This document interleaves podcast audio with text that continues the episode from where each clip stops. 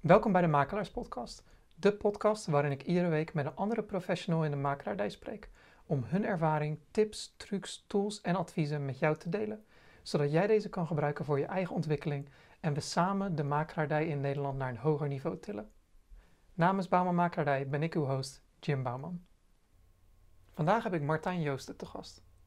Na zijn studie ging Martijn bij Keukencentrum aan de slag, waar hij al snel in aanraking kwam met digitale marketing. E-books weggeven in ruil voor e-mailadressen en vervolgens informatie waar klanten op zaten te wachten e-mailen. Hij was verkocht en dook volledig in de digitale marketing. Sindsdien startte hij twee bedrijven, Leads to More en Marketing voor Makelaars. Met beide helpt hij MKB en zelfstandigen nu al jaren digitaal meer klanten te genereren. Sociale media, zoekmachine-optimalisatie, YouTube, online sales funnels, e-mailmarketing, het komt vandaag allemaal aan bod. Wat is er digitaal haalbaar? Wat zijn de mogelijkheden? Hoeveel tijd vergt het? Hoe kunnen we de resultaten meten? Welke platformen zijn het in 2021 wel en niet waard? Hoe kan een leek zijn of haar digitale prestaties verbeteren? Dit en meer in deze aflevering met Martijn Joosten. Goedemorgen Martijn. Goedemorgen, hoi, dag Jim, mooi. Ik begin elke podcastaflevering met de vraag: hoe ben je in de vastgoed terechtgekomen? Hoe ben ik in het vastgoed terechtgekomen? Ja, nou, ik zit natuurlijk hè, niet zelf in het vastgoed, maar ik ben er wel mee grootgebracht. Althans, uh, mijn ouders hadden vroeger vier uh, makelaarskantoren in Zomer, Helmond, Hezen en Gelderop. En zo ben ik eigenlijk een beetje ingerold. Um, ik had uh, heel veel kennis van online marketing en social media. En die kennis met de vastgoedmarkt heb ik eigenlijk gebundeld. En daar is eigenlijk marketing voor makelaars uit ontstaan. Ja. Laat ik daar meteen de vervolgvraag op stellen. Waarom marketing voor makelaars? Hoe ben je dan in de marketing terechtgekomen? Hoe ben ik in de marketing terechtgekomen? Nou, ik heb voorheen in een hele andere branche ben ik actief geweest. Uh, in de keukenbranche heb ik twaalf jaar gezeten, zes jaar daarvan uh, als directeur. Alleen toen was ik vrij jong en ik was eigenlijk de jongste telk van heel de club. Um, alleen ik was altijd bezig met online marketing. Dus ik vond het altijd leuk van hey, hoe krijg ik het voor elkaar dat mensen die thuis op de bank zitten, hoe krijg ik die in de winkel? En daar hadden wij wat ja, marketingactiviteiten opgezet die gewoon heel goed liepen. En ja, dat was gewoon super om te doen. En ik zag er resultaten uit. En het leuke is van online, je kunt heel veel dingen meten. Als je het ook eh, daadwerkelijk gaat meten, kun je heel veel dingen meten. En ja, dat vond ik gewoon machtig mooi. We waren de eerste met AdWords campagnes. We hadden elf jaar geleden hadden we al een e-mail funnel staan met mensen die we hielpen met een e-book. Uh, met het kopen destijds van een keuken. En dan niet zozeer om jezelf te verkopen, maar door de informatie te geven aan die mensen waar ze naar op zoek waren dus voor ons was het heel normaal dat wij een keuken gingen monteren bij mensen thuis. Maar voor heel veel mensen was de vraag van, ja, wat doe ik met mijn oude keuken? Uh, hoe zit het met, uh, als ik de keuken ga demonteren, hoe zit het dan met de leidingen? Moet ik die afdoppen? Hoe werkt dat? Dus wij zijn eigenlijk ingegaan op die vragen en daar informatie over geven om, ja, om vertrouwen te winnen. Ja, dat werkt super. Ja. Wat was het eerste kanaal waar je mee eh, begonnen bent destijds? Destijds was eigenlijk de website en e-mail marketing. Dus we zaten in de periode dat ik daarbij gestart was, 19 in 2001. Ja, en toen zijn wij met de website begonnen en wij al heel snel hadden wij een e-book, een, digitaal boek waar mensen konden downloaden in ruil van een e-mailadres. Ja, en vervolgens gingen wij informatie geven. Dat was, ja, 2006 zijn we daar, even kijken. Ja, ik denk 2006 uiteindelijk daarmee gestart zeg maar, met, met de e-books, ja. Dat is echt uh, een van de... Sorry, wat zei je? Echt als een van de eerste zeg maar, in die branche sowieso. Ja. En destijds was dan, uh, je gaf de e-book in ruil voor, voor de e-mail. En daarna ging, ja, aangezien het waarschijnlijk een e-mail funnel is, daarna stuurde je dan vervolg-e-mails om te kijken hoe het met de mensen ging? Ja, we gingen uh, informatie besturen zeg maar, met, uh, met de e-mails. En wat we vervolgens ook deden, is dat we ze uitnodigden om bij ons een keuken ideeënboek op te halen in de showroom. Of dat we het zouden toesturen. En dat waren best wel dikke boeken, die kregen wij van de brancheorganisatie. En wij wisten gewoon, als ik 100 boeken ging versturen naar mensen, kwamen daar vier tot vijf keukens uit. Nou, zo'n boek kostte 2,75 euro. Nou, hoef je niet uit te rekenen als je dat keer 100 doet. Uh, en als je daar dan vier, vijf klanten uithaalt, ja, dat was gewoon een kick, dat was gewoon gaaf. Um, dus ja, dat was gewoon super voor ons, ja. En, op en toen heb je, ik denk als ik het goed heb gezegd, ja, 2012, 2014 heb je toen besloten om ja, je volledig te richten op marketing. Uh, Met Leads to More en ook met marketing voor makelaars. Ja. Uh, hoe ben je vervolgens voor jezelf te werk gegaan? om bijvoorbeeld die eerste klanten te werven? Ja, nou, toen ik uh, voor mezelf begon was in 2012, toen had ik een, een app ontwikkeld voor, op de iPad om mensen te helpen met leads genereren. Daar kwam ook de bedrijfsnaam aan leads te worden. En wat we eigenlijk deden was dat we een, een, applicatie hadden ontwikkeld die mensen in hun winkel konden plaatsen bij de kassa. Dus op een iPad.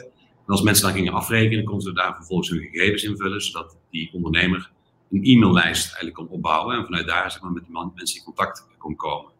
Maar ook in die applicatie werden dan bijvoorbeeld uh, gegevens gevraagd van die klanten. Pak je bijvoorbeeld een, een, koffiezaak, van hoeveel kopjes koffie drinkt u per dag? En dan naar aanleiding daarvan wist dan bijvoorbeeld die koffieman van oké, hoeveel koffie drinkt iemand eigenlijk gemiddeld? Hè? Dus hoeveel zakken bonen zijn dat? En dan werd er gevraagd, wat voor koffiezetapparaat heeft u? En met al die informatie kon dan zo'n ja, zo ondernemer zeg maar, aan de slag om met die mensen ja, eigenlijk te informeren en informatie te geven via e-mail. En ja, zo ben ik eigenlijk gestart met die app. Um, maar we waren ook al online bezig van oké, hoe kan ik mensen die een website bezoeken uit die anonimiteit halen? En ervoor zorgen dat het bedrijf er iets mee kan. Dus toen ben ik me gaan focussen op online marketing, eh, social media, maar ook SEO, dus de vindbaarheid van uh, in de websites. In Google, daar weet ik echt uh, enorm veel van. Um, zo is het balletje gaan rollen. En uiteindelijk ben ik toen een keer uitgenodigd door de MVM. En die vroegen toen naar mij, was wel leuk. Van, goh, kun jij uh, komen praten voor onze groep over het genereren van vastgoedleads in de, de vastgoedsector? En toen heb ik op die dag heb ik een uh, felblauw trainingspak aangetrokken. Witte sneakers, wit over en zwarte stropdas. En dan ben ik voor die groep gaan staan. En die begonnen allemaal keihard te lachen van, oh belachelijk hoe jij eruit ziet. Ik zeg, ik probeer me tenminste te onderscheiden. En ik zit tegen 70 grijze pakken aan te kijken. en toen was meteen eigenlijk het ijs gebroken. En toen viel voor mij echt heel op, op de plek, zeg maar, van... Hey, mijn passie voor online marketing en social media in combinatie met het vastgoed waar ik vanuit de familie zeg maar, vandaan kom dat is gewoon een gouden match geweest. Dat is echt gewoon, ja, kon eigenlijk niet beter, zeg maar. En hoe heb je toen vervolgens je bedrijf uitgebouwd? Um, ik ben heel veel gaan doen door het, uh, ja, ben eigenlijk gestart met e-books. Dus ik heb op mijn website twee, drie e-books staan die mensen kunnen downloaden met Facebook tips. Um, een, eh, een, checklist voor een, eh, een open huizenroute, dat soort dingen. Um, en mensen vulden vervolgens hun naam en e-mailadres in en vervolgens ging ik informatie sturen die voor hun waardevol is. En wat ik ook heel veel deed was hier op locatie workshops geven. In ieder geval voor makelaars om ze bewust te maken van wat de mogelijkheden zijn en de kansen. En nou, door corona is dat helemaal omgeturnd naar webinars. Dus nu geef ik twee keer in de maand geef ik een webinar waarin ik de makelaars eigenlijk informeer over de mogelijkheden met online marketing. Je, tijdens dit verhaal zojuist gaf je aan Ehm, informatie die waardevol is voor makelaars. Ja. Hoe kom je erachter wat waardevol is voor makelaars? Het is een soort van uh, kip en het ei, om het zo maar te zeggen. Ja. Nou, kijk, ehm, ik denk altijd hè, als je als ondernemer, en dat geldt ook zeker voor een makelaar, je moet eigenlijk denken in pijn van die klant. Dus waar loopt die klant tegenaan? En als je dat weet, dan kun je pleisters gaan plakken op die pijn. En hoe kom je erachter? Nou, een heel eh, simpel voorbeeld is als jij naar een website gaat, eh, zoals bijvoorbeeld answerthepublic.com. Dat is een website, hè, daar vullen mensen hun. Uh, we krijgen eigenlijk een overzicht van welke vragen mensen eigenlijk stellen aan Google. En als jij antwoord gaat geven op die vragen, en dat kan zijn op je website, om artikelen te schrijven, dat kan in een webinar zijn, ja, dan, dan zit je op de juiste plek. Want de vragen die mensen stellen en jij kan antwoord geven, ja, is gewoon machtig mooi. En wij zeggen wel eens, Google is geen zoekmachine, maar eigenlijk gewoon een antwoordmachine. Mensen zijn op zoek naar een antwoord en gebruiken daar Google voor. En op het moment dat jij als makelaar antwoord kan geven op de pijn van die vragen, of op de pijn in ieder geval eh, voor mij voor makelaars van hoe regel ik mijn social media, uh, mijn online marketing, hoe genereer ik leads, daar geven wij eigenlijk allemaal antwoord op. Hoe, laat je, hoe, hoe bepaal je voor jezelf Ehm, welke nieuwe producten en diensten je aanbiedt en waar je tijd in steekt? Nou, wat ik vaak doe, ik ben altijd van uh, het proberen, het doen. Hè. Dus uh, er komt een nieuw kanaal, bijvoorbeeld TikTok. Ik maak dan een TikTok-kanaal aan en ik ga kijken van wat gebeurt daar. Uh, er kwam Clubhouse kwam ik maak een Clubhouse-account met marketing voor makelaars. Ik ga dan kijken van, hey, is dit interessant? En wat ik heel vaak zie, er komen heel veel nieuwe kanalen, maar heel vaak merk ik van, oké, de aandacht gaat heel snel eraf. En dan ben ik ook iemand die zegt: Oké, is dit echt waardevol en gaat de makelaar dit doen? Dus als je aan de makelaar vraagt van, uh, zit je op Clubhouse? Ja, dan zullen er een paar die innovatief zijn en altijd bezig zijn met ontwikkeling. Zullen zeggen, ja, ik heb een Clubhouse-account en ik ben ermee actief. Maar je ziet gewoon op de lange termijn, dan blijft het toch gewoon bij de standaard kanalen. Hè? Dus zoals een Facebook, zoals een Instagram, zoals een YouTube. Ehm, dan heb je ook nog Pinterest. Maar als ik kijk naar de basis van de social media kanalen, dan blijft het wel Facebook Instagram. En natuurlijk WhatsApp is ook van, eh, dezelfde partij. Uh, daar in de toekomst zullen ook waarschijnlijk advertenties voorbij gaan komen. Ehm, dus dat zijn de kanalen waar ik me op richt. Dus kijk altijd wel naar nieuwe kanalen, nieuwe kansen. Maar heel vaak laat ik ze dan weer los en zeg oké, gaat dit werken? Nee, nu nog niet. Misschien in de toekomst wel, dan, dan schaaf ik bij. Maar ja, ik, ik probeer het altijd. Ik ben altijd van kijken, is het iets? En ja, boeit het mij, zeg maar. Ja. En hoe bepaal je voor jezelf de balans tussen het maken van content en het maken van producten of diensten, zeg maar de evergreen uh, producten en diensten? Ja, kijk, wat, uh, mijn dienstverlening is in dit geval, hè, omdat ik de marketing uh, aanbied, maar de makers is iets anders. Um, hoe bepaal ik die balans? Ja, kijk, als iemand op mijn website komt en ik weet niet wie die persoon is, dan heb ik er niks aan. Dus uh, mijn trigger zit hem in dat ik iets moet geven, waardoor ik die persoon, die bezoeker, uit die anonimiteit kan halen. Dus dat is in mijn geval altijd in een vorm van: oké, een online video die je kunt bekijken als je je naam en e-mailadres achterlaat. Of download het e-book met waardevolle uh, tips. Zodat ik die mensen uit die anonimiteit heb. Want dan pas kan ik iets gaan, kan ik verder gaan in die funnel. Hè? Want zo noem ik het, het is een funnel die je hebt. Um, een, makelaar heeft ook een, een, funnel, een sales funnel. En dat beseffen ze vaak niet. Maar je moet altijd kijken van hoe krijg ik die klant tegenover mij aan de keukentafel. Want daar is waar de conversie plaatsvindt voor een makelaar.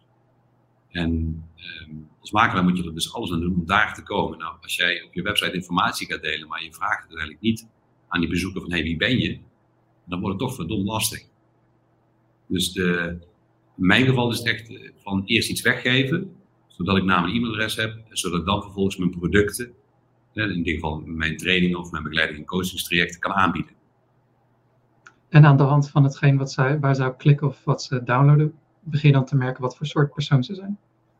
Nou, wat ik vaak probeer, hè, is uh, echt met die mensen telefonisch in contact te komen.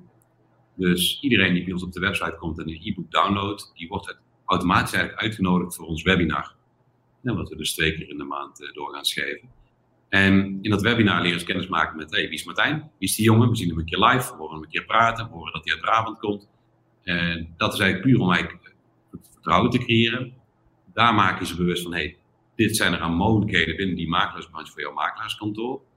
Maar vervolgens gaan we kijken van, hey, aan het einde van zo'n webinar vraag ik dan ook altijd, goh, zou je willen weten hoe je er op dit moment voor staat online? Dus wij doen online website en marketing scans. Daar hebben we hele dure software voor. En daarmee kunnen we exact zien van hey, wat zijn je huidige posities in Google. Hoe is je brandname? Hoe staat die ervoor? Zoeken mensen op je? En die informatie delen we dan. Dus daar kunnen ze ook echt iets mee doen met die informatie.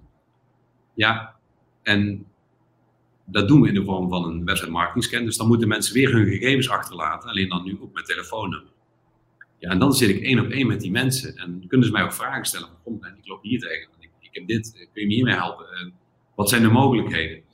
En ik merk gewoon, hè, voor ons is dat een sales funnel zoals wij dat noemen, maar je krijgt ook echt de mensen die graag iets willen met online marketing. Dus het zijn mensen die hebben ook een enige vorm van passie of interesse daarin. dus ik heb liever dat mensen zeggen, ik vind het niet leuk, uh, ik schrijf me niet in. Ja, dikke prima. Graag zelfs, want als je het niet leuk vindt, dan denk ik ook niet dat wij een match zijn.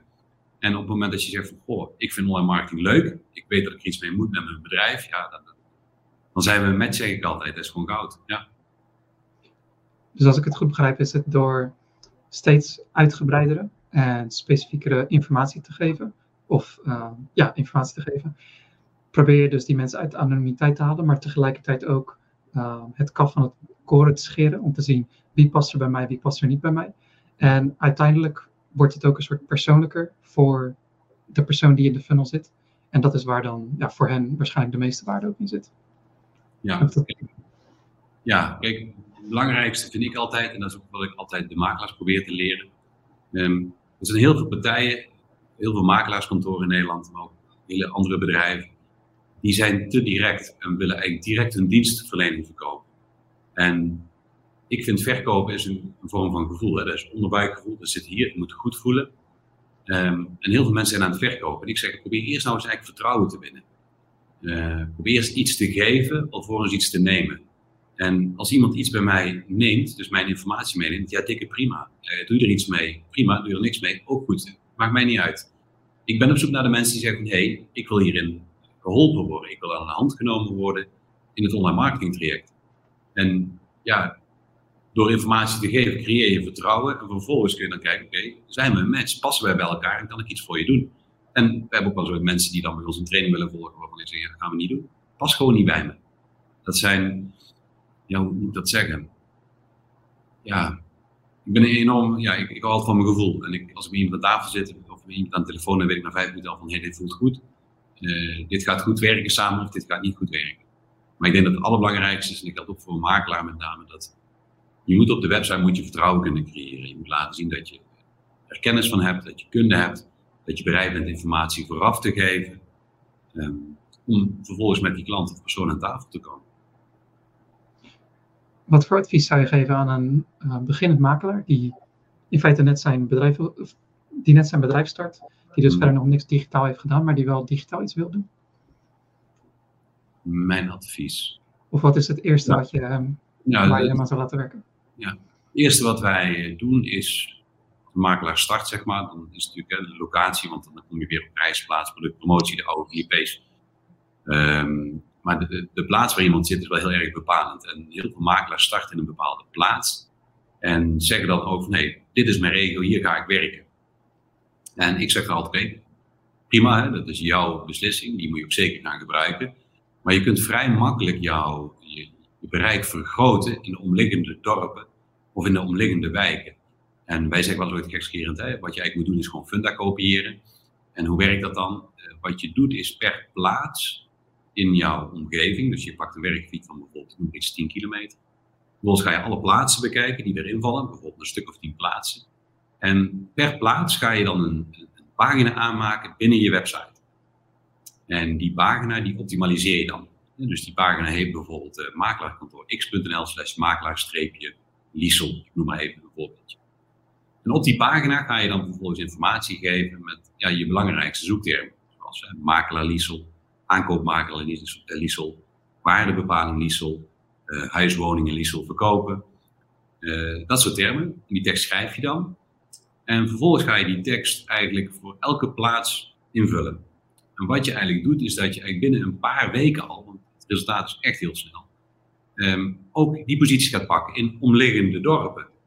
Nou, waarom zou je dan een pagina aanmaken die makelaar Liesel heet? Nou, omdat dat de zoekopdracht doorgaans is. Van iemand die op zoek is naar een makelaar. Niemand toetst in het woordje makelaar. Het is altijd makelaar in combinatie met een plaatsnaam. Dat zijn gewoon de belangrijkste zoekopdrachten binnen de makelaarij. En wat je wil, ook al zit daar concurrentie, hè, dus stel dat er drie concurrenten zitten, als je nummertje 4 bent, helemaal dikke prima. Je staat er dan in één keer wel tussen. En dat is echt het laaghangend fruit wat wij eigenlijk altijd meteen inzetten. Waardoor we het werkgebied gewoon gaan vergroten, zo groot als de makelaar het wil hebben. dus wij gaan het niet bepalen. Die makelaar mag zeggen, nee, die dorpen wil ik ook actief zijn. Dan zetten wij dat op. Ja, het is een paar uur werken, Jim, en dan, dan, dan staat het. En dat is de, de makkelijkste manier om je werkgebied te vergroten en je zichtbaarheid in, uh, in Google sowieso. Dus de, de basis van alles voor social media, voor uh, sales funnels, e-mail marketing, is nog steeds de zoekmachine optima optimalisatie. Uh, ja en nee. Kijk, het is natuurlijk, uh, heel veel mensen komen, komen makelaar uit via Funda. Maar op het moment dat je nog geen brand hebt, dus als je net startende bent en je hebt geen brandnaam, dan zul je op deze manier naar voren moeten komen. Kijk, een brandnaam, hè, je hebt een aantal soorten marketing. Je hebt je, objectmarketing van het huis, je hebt je kantoormarketing. dat zijn echt ja, twee losse dingen, zeg maar. En je, moet kijken van waar ga ik de, de tijd aan besteden. Uh, en als een makelaar bij ons komt, dan gaan wij hier altijd mee starten. Dit is het begin van alles. Ja. Uh, hoe bepaal je in eerste instantie de strategie met de klant? Dus zojuist hebben we een situatie geschetst waar iemand eigenlijk van nul aan begint. Maar als er nu een nieuwe klant naar je toe komt en je weet nog niet uh, hoe, hoe ver die gevorderd al is, wat is de, ja, de analyse die eigenlijk met hem doorloopt? Wat wij meestal doen, stel voor, ik heb nog toevallig nog een call gehad met een makelaarskantoor in het, in het oosten van het land. Um, wij hebben software waarmee wij uh, de website eigenlijk inplaatsen. En die software geeft ons heel veel informatie. Die geeft ons informatie over van oké, hoe staat het met de brandnaam van dit bedrijf? Zijn er dus mensen die rechtstreeks die naam van het kantoor intoetsen?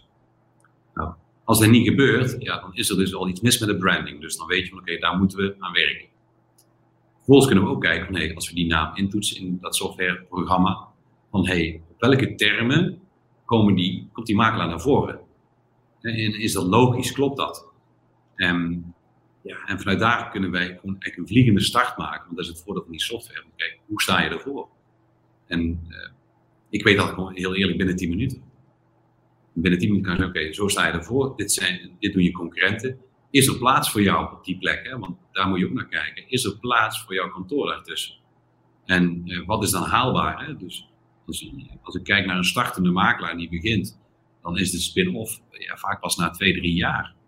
Want je kunt wel heel actief gaan zijn, maar het is natuurlijk ook door goed werk te leveren, gaan andere mensen ook over je praten. Ja, en dat is het meest waardevolle aan marketing wat je kunt doen. Maar dat heeft een spin-off tijd. En je kunt niet binnen een half jaar de makelaar zijn in de omgeving. Dat is echt heel lastig. Of je moet nog hebben als er een makelaar zit. Maar dat is best pittig. Maar na twee, drie jaar krijg je wel die spin-off. Wat zijn uh, binnen de zoekmachine optimalisatie uh, enkele KPI's waar je op let? Uh, wij kijken altijd naar het zoekvolume en naar het zoekvolume, naar de intentie daarvan. Um, kijk, ik zal je een voorbeeldje geven. Onlangs een kantoor in, in Eindhoven, wat we hebben geholpen. Klein kantoor. Uh, die moet opboksen tegen heel veel concurrentie. Hè. Dus uh, Eindhoven is groot. Er zitten partijen die al, al 20 jaar actief zijn en langer, die al heel lang een website hebben. Dus om daarin te scoren is lastig en moeilijk. Um, dus dan kun je zeggen, ik wil gevonden worden op het woordje makelaar Eindhoven. Er zit een gigantisch zoekvolume op. Ik geloof iets van 2400 geloof ik, per maand. Um, alleen ja, om daar tegen te winnen, ja, dan ben ik jaren bezig, om het zo maar te zeggen.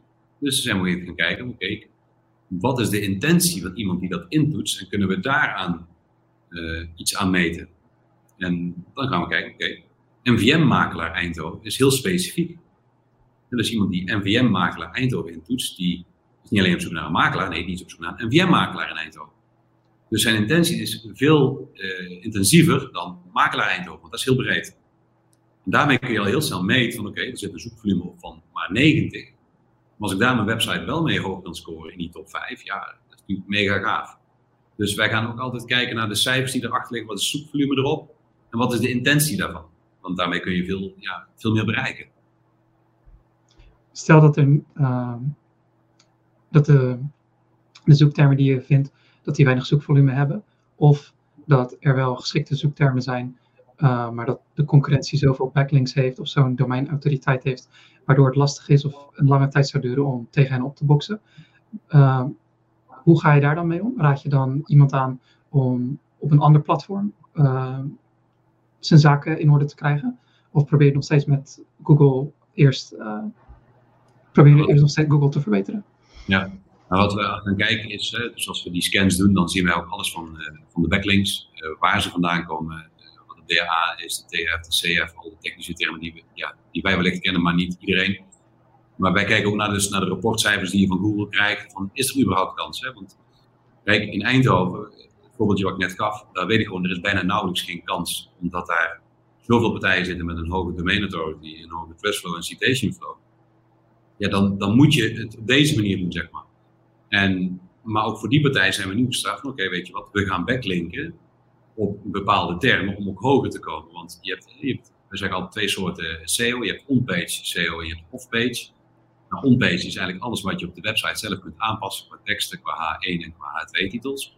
Maar de off-page, de achterzijde, dat doe je ja, met basis van backlinks. Dus eh, linkjes bouwen van andere interessante pagina's naar jou toe. Hè. Bijvoorbeeld als een funda naar jou toe linkt, naar jouw website, dat is heel waardevol.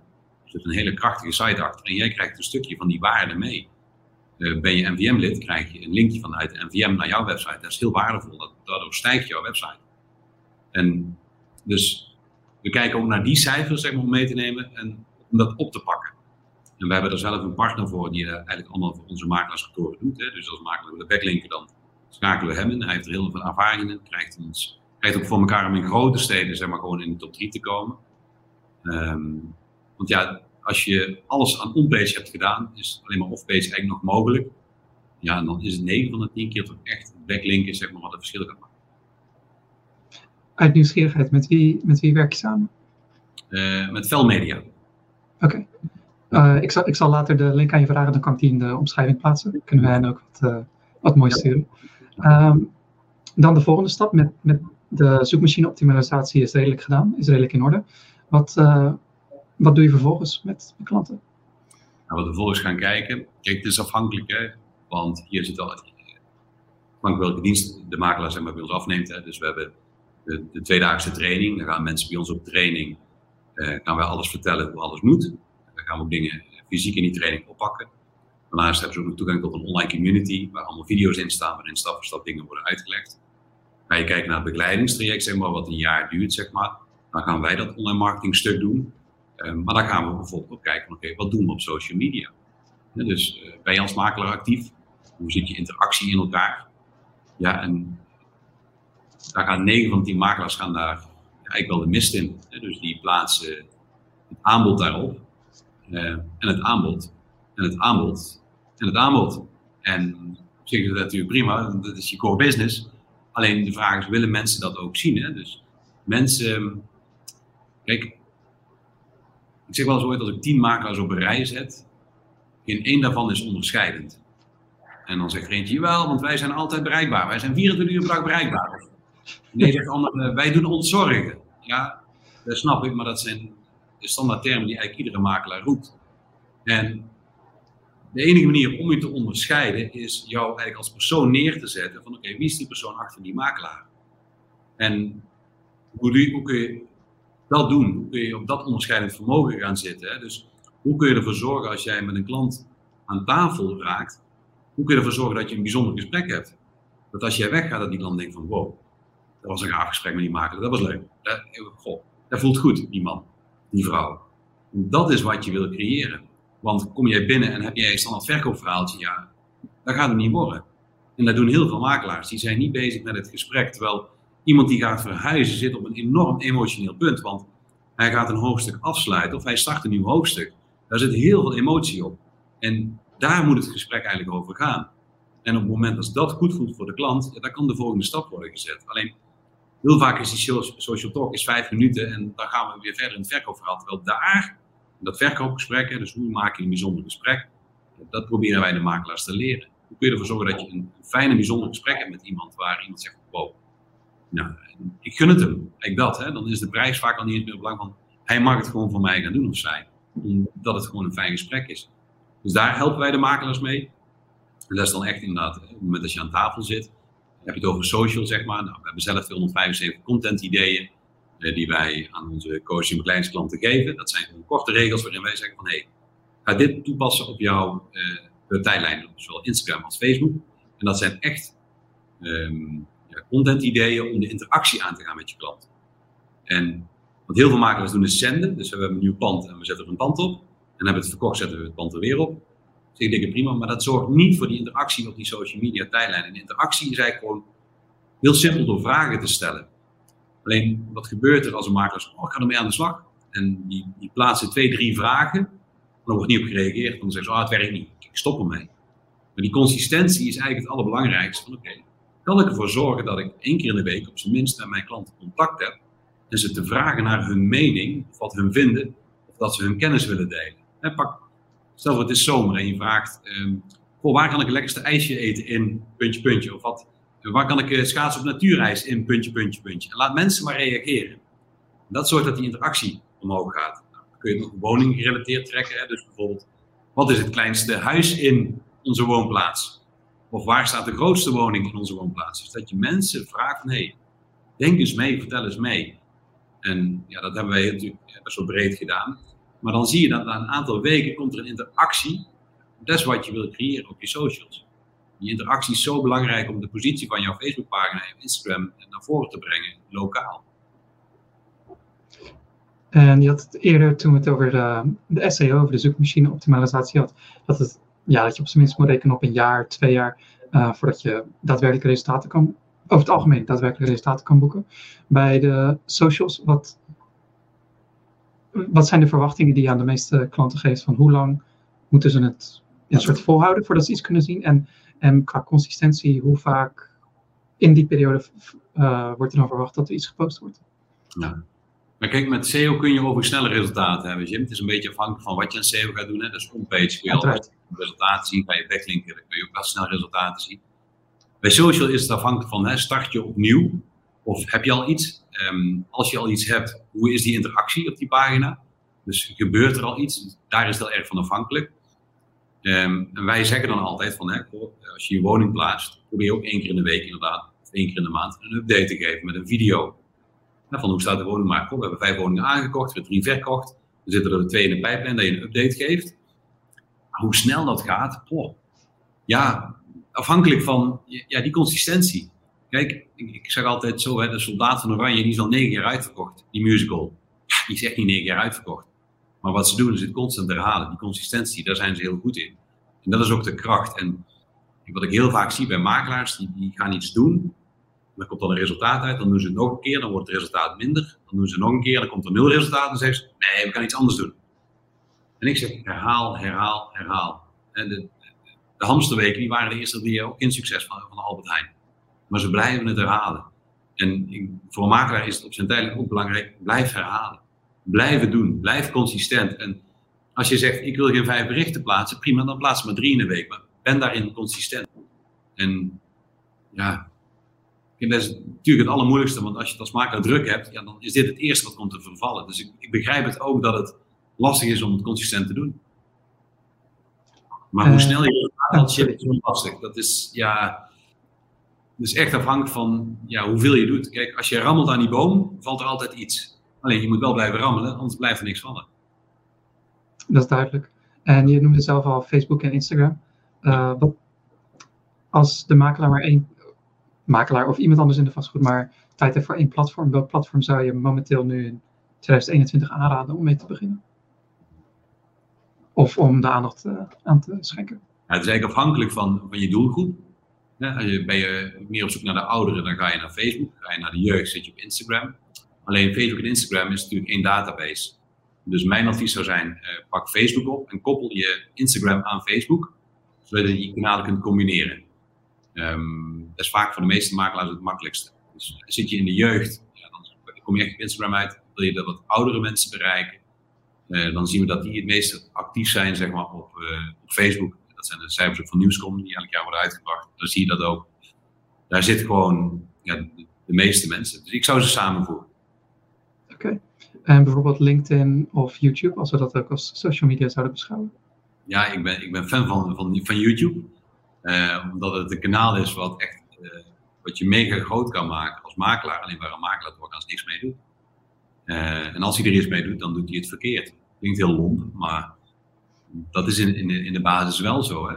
Als we, kijk, op dit moment hebben, zitten we in een tijd dat de techniek, ik zeg wel, we zitten nu niet in een industriële revolutie, maar eigenlijk in een technische revolutie. Het gaat zo snel, die ontwikkeling.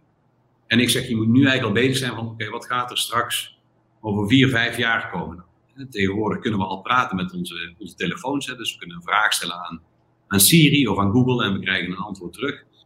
En wij zijn nu al bezig zeg maar, om die makelaars te leren van, kan ik daar als makelaar op inspelen? En een hele makkelijke manier die je zou kunnen doen is door je YouTube-kanaal op de juiste manier in te richten. En wat bedoel ik daarmee? Laat ik het anders stellen. Uh, heel veel makelaars laten van iedere woning uh, laten ze een video maken. Hè? Dus door een mediapartner. Hè? Zien, Zibbertopper, AB2, uh, noem ze allemaal maar op. En die video die komt terug van die mediaspeler. En die heeft dan als bestandsnaam Postelstraat 34. Pak ik altijd als voorbeeld. En die maken, oh leuk, ik heb een video. Nou, die gaan we op, op, YouTube zetten of op Facebook zetten. En die gaan dan ook met die titel mee aan die YouTube in. Hè? Dus er staat Postelstraat 34. En dan vraag ik altijd aan de makelaar, wie denk je dat er zoekt op de Postelstraat 34? Nou, ik kan je antwoord al geven. Dus de makelaar om te checken staat een filmpje online, de eigenaar zelf en de nieuwsgierige buurvrouw. Want mensen zoeken niet op Postelstraat 34, maar mensen zoeken wel op een appartement in het centrum van Den Bosch. En op het moment dat jij dus die term meegeeft aan die video appartementcentrum Den Bosch, ja, dan ga je sowieso al veel meer eh, views krijgen op je video. En als je je videokanaal de juiste manier inricht, gaat het jou ook heel veel verkeer brengen. Alleen ja, dat zijn dingen, dat is, daarom vind ik, eh, YouTube is in Nederland niet zo'n social media kanaal, in Amerika veel meer. Hè. Daar is, wordt YouTube echt als social media gezien. Ehm, maar hier in Nederland, de meeste makelaars maken geen gebruik van. Dus die hebben een video en ze plaatsen erop. Maar ja, als je de data al hebt, zet hem dan op de juiste manier in door inderdaad YouTube in te zetten. Ja. Zelf ben ik ook erg enthousiast uh, over YouTube. En ik, ik merk ook inderdaad dat het in Amerika, in Engelstalige Google-wereld, veel groter al is. Ook denk ik omdat uh, als je bij Google zoekt, krijg je steeds meer uh, snippets of fragmenten van YouTube te zien voordat je de website links te zien krijgt. Bij google.nl heb ik dat nog niet zo gemerkt, maar ja, ik verwacht dat dat over een tijdje ook al zal komen. Ja, ja het is die search snippet. Um, sterker nog, hè, um, Google is steeds meer bezig om die search snippet uit te breiden. Dus dat je niet alleen tekst als zoekresultaat krijgt, maar inderdaad ook afbeeldingen. Want ook met afbeeldingen kun je heel makkelijk scoren in Google. En ook video's worden vaak gewoon getoond. En als jij gewoon de basis, je aan de basisregels houdt van hoe jij je spulletjes aan moet leveren aan Google of YouTube, dan kun je al heel makkelijk scoren. En als je dan, wij noemen die, video's noemen wij dan ook eh, virtueel vastgoed. normaal als je een pandje hebt, dan krijg ik elke maand krijg ik daar, ik noem maar iets, 800 euro aan inkomsten uit. En wij zeggen van, goh, ga geen fysiek vastgoed bouwen, maar virtueel vastgoed. Dus pak die video, zorg ervoor dat die goed in YouTube staat. En blijf die video's plaatsen. En als jij 50 transacties per jaar doet, heb je na, na vijf jaar heb je 250 plekjes in Google staan die verkeer kunnen brengen naar je website, als je het op de juiste manier doet. Dus wij leren de makelaars eigenlijk het bouwen van virtueel vastgoed, zo moet je het zien. Ik hoop dat ze dat ook begrijpen. Uh, hoe, uh, je noemde het een beetje tijdens je verhaal over doelgroep. Heb je, ik merk bij de meeste makelaars uh, dat men richt zich op alle mensen die in hun regio wonen en werken. En dat doet elke makelaar. Oftewel, de, echt een specifieke doelgroep hebben de meeste niet. Uh, uiteraard zijn er uitzonderingen, maar de meeste die gaan zo te werk, merk ik zelf. Uh, niet alleen offline, maar ook online, bijvoorbeeld met de teksten, die zijn vrij algemeen. Ja. Uh, heb je daar nog bepaalde ja, tips of ehm, soort stappenplan die mensen kunnen volgen om, om hun doelgroep wat specifieker te maken? Ja, kijk, binnen de makelaardij heb je wel natuurlijk een aantal specialisaties. Pak de agrarische sector, pak BOG. Dan zijn er natuurlijk aparte sectoren die Daarin zit de werving ook anders. Als ik kijk naar de bedrijfsmakelaardij, is dat echt een netwerksysteem, zeg maar, om klanten te werven. Maar bijvoorbeeld agrarisch, de rentmeesters, dat zijn aparte eh, ja, doelgroepen waar je op kunt focussen. Uh, maar er zijn natuurlijk ook makelaars die richten zich op woonboten. Ja, en als jij een keuze durft te maken in zo'n niche, ja, dan zal het wat langer duren, maar dan ben je begint wel heel snel die specialist. Hè? Ik stel dat jij zegt, nou weet je wat, ik kom terug uit Japan, ik ga naar Nederland, ik ga een woonboot kopen in Amsterdam. Dan koop jij liever jouw woonboot bij een woonboot-expert dan bij een normale makelaar. Alleen als makelaar durven we vaak niet die keuze te maken, omdat we eigenlijk iedereen willen bedienen. Um, en de gemiddelde makelaar in Nederland bedient eigenlijk ook hè, doorgaans iedereen. Wat je wel ooit ziet is dat makelaars zeggen van, nou, ik kies niet zozeer uh, een specialisatie um, de branche, maar meer op een doelgroep qua leeftijd. En dus er zijn een aantal makelaars die richten zich op senioren. Dus die gaan die mensen ook helpen met verhuizen en alles wat erbij komt kijken. Er zijn ook uh, makelaars die zeggen van nee, we willen juist die starters willen wij gaan helpen. Op dit moment een leuke uitdaging, maar dat terzijde. Um, dus we zien wel dat er ook makelaars zijn die keuzes maken op basis van hey, bij deze groep voel ik me comfortabel, het voelt me goed.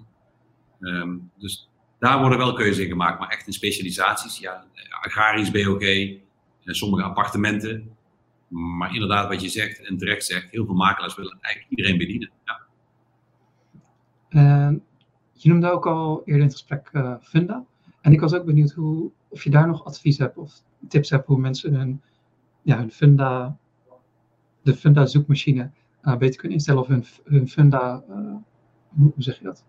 Funda rankings, zeg maar. Om die ja. ja. Ja. ja wordt of het nou voor een object is of voor hm. het bedrijf zelf. Ja, Funda heb je natuurlijk hè, die kantoorpagina tegenwoordig, die is helemaal uitgebreid. Daar kun je natuurlijk heel veel informatie over jezelf kwijt.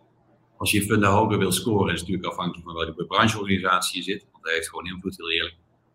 Um, kijk, er wordt wel eens gesproken over Funda SEO. En eigenlijk wil dat zeggen, wat je dan kunt doen, is dat je alle informatie die je hebt ook daadwerkelijk aan gaat leveren. Dus ook dat stopcontactje in de schuur, wat op een hoogte zit van 1,10 meter, en 5 centimeter uit de hoek. Op het moment dat je, hoe concreter je bent, hoe beter het is, wordt gezegd. Ehm, kijk, we moeten niet onderschatten, Funda is een heel groot, het grootste woningplatform wat we hebben, waar geen makelaar zonder kan. Alleen wij zeggen wel eens zo tegen de makelaar van, stel voor dat nou morgen de lamp uitgaat bij Funda en er is geen Funda meer, wat dan? Want nu zijn we afhankelijk van een Funda. Ik zeg, nou mag eigenlijk niet de bedoeling zijn dat we afhankelijk zijn van één platform. Wat kun je doen om zonder een Funda verder te gaan en je eigen eh, Funda te bouwen op je eigen website, dus je eigen vastgoed. Um, dus heb ik advies om te denken, ja, alle details invullen, zeg maar, om een Funda beter te scoren. Maar nogmaals, ook brancheafhankelijk. Ons welke branchevereniging hier aangesloten zit. Eh, maar probeer ook eens te kijken van, kan ik los van Funda, kan ik het zelf doen? Want als, eh, stel dat een Funda verkocht gaat worden, hè, Quinten is natuurlijk niet opgestapt als CEO, ja, wie weet waar naartoe gaat. Als Silo dadelijk 205 miljoen biedt, ja, wat gaat er gebeuren? Ik weet het niet. En blijft Funda dan bestaan, komt er een alternatief. En die worden nu al opgestart. Dus ja, de... wat, voor, wat voor alternatieven worden er opgestart? Er is nou een partij uit Haarlem, die, ik zal de naam verder even niet noemen, want ik weet niet of dat hier gepast is. Die zijn bezig met een crowdfunding actie om, uh, om een, een, platform op te zetten met ook een, uh, serieus online bieden systeem, zeg maar. Wat, dus wat ook alles in de openheid brengt. Waar nu door de laatste paar weken in het nieuws en op radar en ook de vereniging Eigen Huis, zeg maar, nieuws hebben gebracht dat makelaars onderin hoedjes spelen, dat ze WhatsApp groepen hebben en dat er uh, afspraken worden gemaakt. Ja, dat, uh, en die partij wil dat, je kunt daar als makelaar kun je in investeren um, om mee te doen, om dat platform op te zetten. Maar ik denk dat er al meerdere partijen aan de achterzijde bezig zijn om een platform op te zetten. Pak natuurlijk uh, Huispedia, Gemak, dat soort partijen. De oude Jumba nog, hè, die dus inderdaad woningen allemaal laten zien. En er komen steeds meer initiatieven en of een keer een grote investeerder zoals een bankenpartij er achterin, eh, gaat zeg maar, en een investering gaat doen, ja, dan, dan heb je een concurrent van Funda. En natuurlijk, Funda ga je echt niet zomaar verslaan, want ze zijn mega groot, ze hebben perfect voor elkaar. Ik denk dat er best ruimte is voor een tweede partij in Nederland. Ja. We hebben het tot dusver heel erg over uh, het bouwen van een merk, of de marketingkant uh, gehad. Uh, aan het begin hadden we het een beetje al over het bouwen van een funnel, of meer de, iets meer de saleskant op. Uh, wat, wat adviseer je daarvoor makelaars? Nou, het belangrijkste wat wij de makelaars daarin leren is van zorg er in ieder geval voor als er een, iemand op jouw website komt, um, dat je hem ook vraagt, kan ik je helpen? dus, um, dus op het moment dat jij met een bezoeker in ieder geval vraagt, naar, stel dat hij, ik noem maar iets, twee minuten op je website is, dan komt een pop-upje, wil je graag weten wat je huiswaard is. Dat is een heel belangrijk ding voor iemand die zijn huis wil verkopen. Waarom? Als hij weet voor welk bedrag hij zijn woning kan verkopen, weet hij ook wat hij met een nieuwe woning aankopen kan doen en wat er financieel mogelijk is.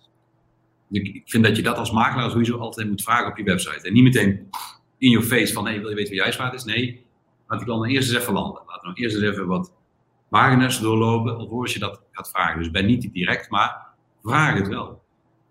En ook een WhatsApp-button op je website, gewoon enorm waardevol. Mensen kunnen een vraag stellen als ze het willen, rechtstreeks aan die makelaar. Het is de beste manier om heel uh, fijn en, en, snel in contact te komen met iemand die kennis heeft. Is er dan met WhatsApp nog een onderscheid tussen uh, een privé WhatsApp-nummer of een WhatsApp voor business? Ja, dus je kunt een, uh, je kunt een privé WhatsApp op je, je website zetten, maar je hebt ook een WhatsApp business app.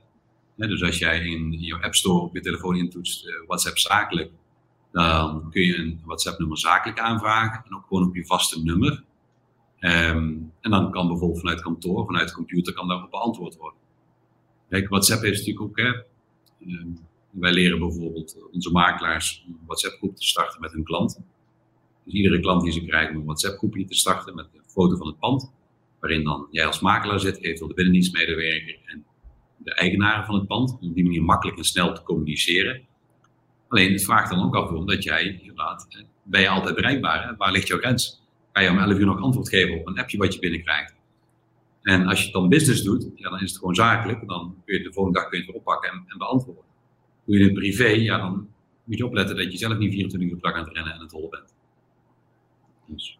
En met, uh, je gaf aan over, die, over een pop-up of, de, of iets dergelijks voor een waardebepaling of een soortgelijke dienst. zijn er partijen die je aan kan bevelen die kunnen helpen met het opzetten daarvan? Ja, dat zijn wij.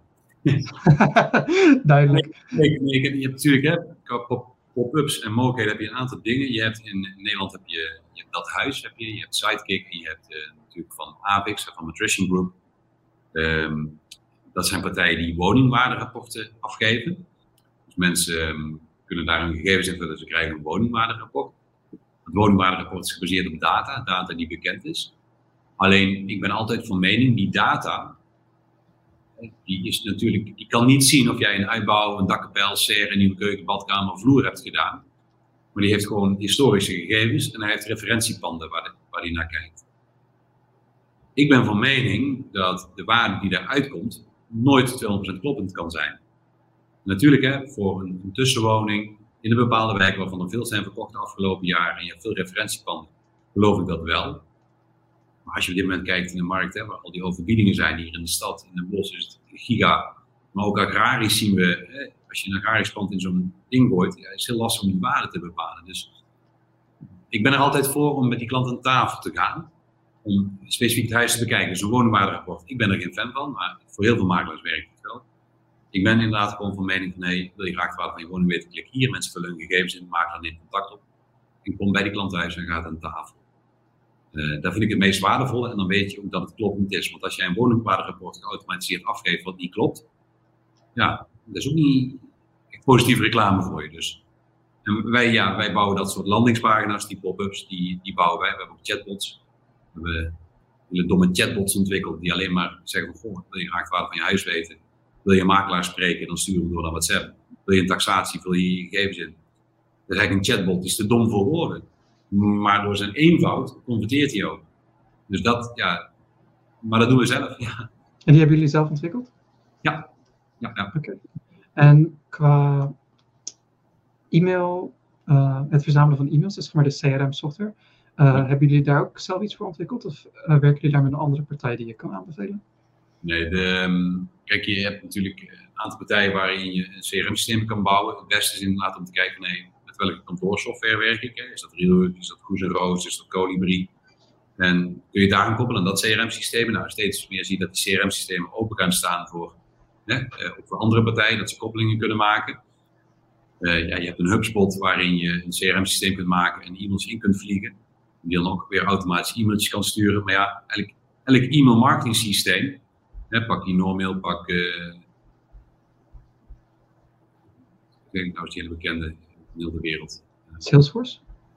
Ja, maar dan. Nou, die is wel extreem groot. Nee, ik, ik, Mailchimp, zeg maar, dat, dat soort partijen. Ah, uh... Die echt die e-mail marketing doen. Want echt CRM-systemen. Ja, die worden gelukkig in Nederland steeds uitgebreid omdat ze ook die diensten kunnen aanbieden. Dus dat is. Nee, ik heb zo niet specifiek een systeem waarvan ik zeg van hé, hey, daar zou je het beste mee kunnen werken. Nee. Okay. En nog, nog één uh, ja, technische vraag om het zo maar te zeggen. Voor webinars gaf je, zelf ook, gaf je zelf ook aan dat je elke twee weken een webinar hebt. Uh, zijn dat live webinars of is dat eentje die je hebt opgenomen en die dan nee, vervolgens uh, terugkomt? Oh, nee, nee, altijd live. Uh, ik heb er wel ooit over gehoord, want ik kon niet gewoon één keer een webinar opnemen en dat laten zien. Alleen mensen houden ook van die interactie en ik hou er zelf ook van. Uh, mensen moeten vragen kunnen stellen op dat moment en die moeten we ook gewoon kunnen beantwoorden live. Dus mijn webinars zijn altijd live, sowieso. Uit nieuwsgierigheid, welke software gebruik je ervoor? Ik gebruik uh, Webinar Geek. Oké. Als je, ehm, ik heb zelf ooit een website in verleden opgezet met webinarsoftware.nl. Daar heb ik meerdere uh, webinarsoftware vergeleken. En uh, Webinar Geek is echt in Nederland sowieso de beste, omdat het, A, het is een Nederlands bedrijf. Uh, ondersteuning is goed, ze hebben werken met chats. En je hebt eigenlijk voor iedereen wat wil. Dus iemand die voor 10 mensen een webinar wil geven, of voor 1000 mensen, hun kunnen het organiseren. Um, dus ik werk al een jaar of twee, drie met, uh, met Webinar Geek. Uh, naar volle tevredenheid. Ja.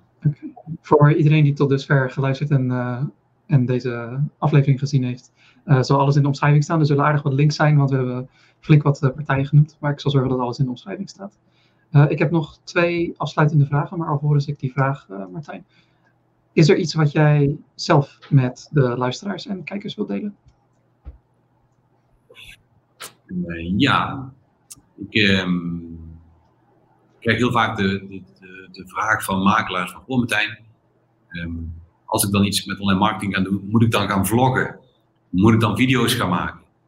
Uh, en heel veel makelaars die kijken daar tegenop van ik moet dan online allerlei dingen gaan doen. Ik zeg vooral niet doen. dus bij mij zal je nooit een advies gaan krijgen, oh je moet van mij videoberichten gaan maken of je moet vlogs gaan maken. Nee, je moet doen waar jij je comfortabel bij voelt, wat bij jou past. En probeer daar dan in consistent te zijn. En dan kun je sowieso succes bereiken. Alleen, um, ik ga niet iets forceren. Ik kom ooit video's tegen van maken als ik denk van, oh, had dat nou niet gedaan? Was maar gewoon achter de pen gekropen en had maar een leuk artikel erover geschreven, dan dat je zelf inderdaad video's gaat maken. Dus de een kan het wel, de ander kan het niet. Ik zeg altijd, doe waar jij je comfortabel bij voelt. En je mag best een keer uit je comfortzone en een keer een video maken. En sowieso als je video's gaat maken, de eerste paar mislukken altijd. Dan denk je, oh jezus, waar ben ik aan begonnen? Na verloop van tijd gaat dat beter en moet je beter. Maar als het niet bij je past, doe het niet. Um, dus wel, blijf echt bij jezelf. Dat is, echt, ja, dat is wel echt het allerbelangrijkste als je iets met online marketing gaat doen. Dat is, vind ik in ieder geval wat vaak die wij heel vaak terug horen, ook uh, de mensen die met ons in gesprek gaan. Bedankt voor dat advies. Toevallig is dat, is dat eentje die ik uh, aardig wat keer heb gehoord de afgelopen interviews. Dus bij de, tegen de tijd dat deze wordt uitgegeven, dan zullen mensen dit ook vaak hebben gehoord. Maar ik denk inderdaad dat het erg belangrijk is om bij jezelf te blijven. Ja. dan tenslotte mijn, mijn laatste twee vragen. Allereerst, wie zou jij aanbevelen met wie ik in gesprek zou, zou kunnen of moeten gaan? Iemand die goed is voor deze, voor, een der, voor deze podcast? Ik vind dat je in gesprek moet gaan met, uh, met Arnoud van Next Move. Uh, Next Move is een partij in Nederland uh, die eigenlijk de volledige automation kunnen inzetten voor jouw makelaarskantoor. Daar bedoel ik mee dat jij achter jouw website krijg je eigenlijk een dashboard te zien met persona's. Dus dat zijn mensen die je website bezoeken. En dat dashboard is eigenlijk constant bezig. Kan ik die mensen uit die anonimiteit halen? En kan ik vanuit die gegevens een database opbouwen. Waarmee ik mijn klanten makkelijker kan bedienen. Maar ook meer informatie heb van die klanten. Uh, Nextmove is er heel goed van. Je zou met Arnoud contact moeten nemen. Um, ik denk dat die in deze uitzending past. Um, omdat dat vernieuwend is voor de makelaarij. En dat dat ook deels toekomst gaat worden. Omdat automatisering is gewoon, ja, daar kun je tijd in besparen en tijd is enorm waardevol.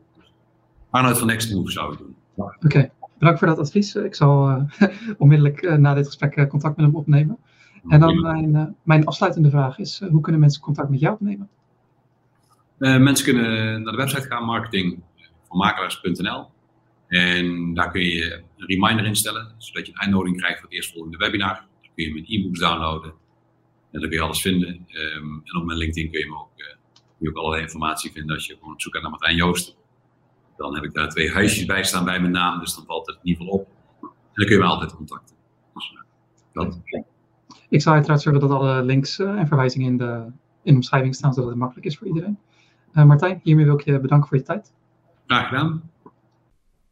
Bedankt voor het luisteren naar deze aflevering van de Makelaars Podcast. Heb je ervan genoten? Laat dan alsjeblieft een positieve review achter op Apple Podcasts, Spotify, Stitcher of de podcast-app waarop jij dit beluistert. Hier doe je ons een enorme dienst mee en zijn we je erg dankbaar voor. En wil je op de hoogte blijven van deze podcast? Vergeet je dan niet te abonneren. Dat was het weer voor vandaag en tot volgende week.